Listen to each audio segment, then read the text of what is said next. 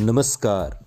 आप सुन रहे हैं द बॉलीवुड रेडियो और मैं हूँ आपके साथ आकाश। दोस्तों, ये किस्सा शक्ति कपूर और कादर खान का है। जब कादर खान के तमाचे से शक्ति कपूर ज़मीन पर गिर पड़े। शक्ति कपूर हिंदी सिनेमा के उन कलाकारों में से एक हैं जो अपने विलन और कॉमेडी किरदारों से काफ़ी मशहूर रहे। उन्होंने कई फ़िल्मों में अपने खतरनाक विलन रोल से जितना लोगों को डराया, उतना ही उन्होंने अपने कॉमेडी किरदारों से दर्शकों को खूब हंसाया भी है। लेकिन एक वक्त ऐसा भी आया था जब शक्ति कपूर को लगने लगा था कि उन्हें फ़िल्म इंडस्ट्री छोड़ देनी चाहिए। ये बात दिग्गज एक्टर ने हाल ही में द कपिल शर्मा शो में कही। दरअसल हाल ही में द कपिल शर्मा शो में शक्ति कपूर, असरानी, पिंटल और टिकू टिलसानिया पहुँचे। और इन सभी ने शो में पहुंचकर अपने करियर के बारे में ढेर सारी बातें की और कई खुलासे किए।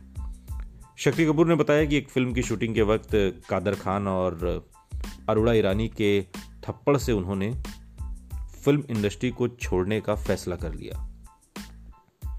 शक्ति कपूर ने कहा कि सत्ते पे सत्ता के बाद मैंने साल उन्नीस सौ तिरासी में मवाली नाम की एक फ़िल्म की।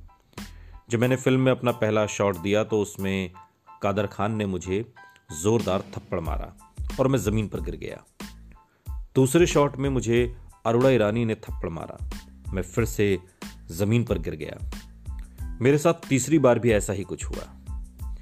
शक्ति कपूर आगे बताते हैं कि वो इस घटना से काफ़ी निराश हो गए और शक्ति कपूर को लगने लगा कि उनका करियर ख़त्म हो गया है। वो इन बड़े बड़े एक्टर्स के आगे टिक ही नहीं पा रहे।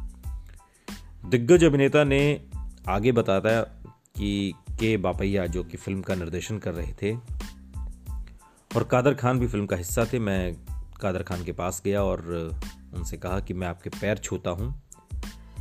कृपया मेरी शाम का टिकट मेरा बुक करा दो। मैं इस फ़िल्म का हिस्सा अब नहीं बनना चाहता, मेरा करियर ख़त्म हो गया।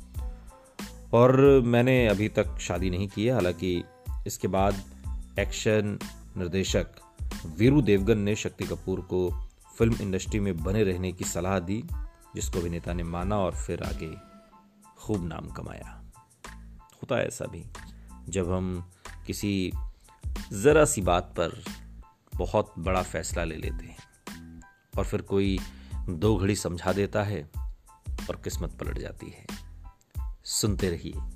द बॉलीवुड रेडियो, सुनता है सारा इंडिया।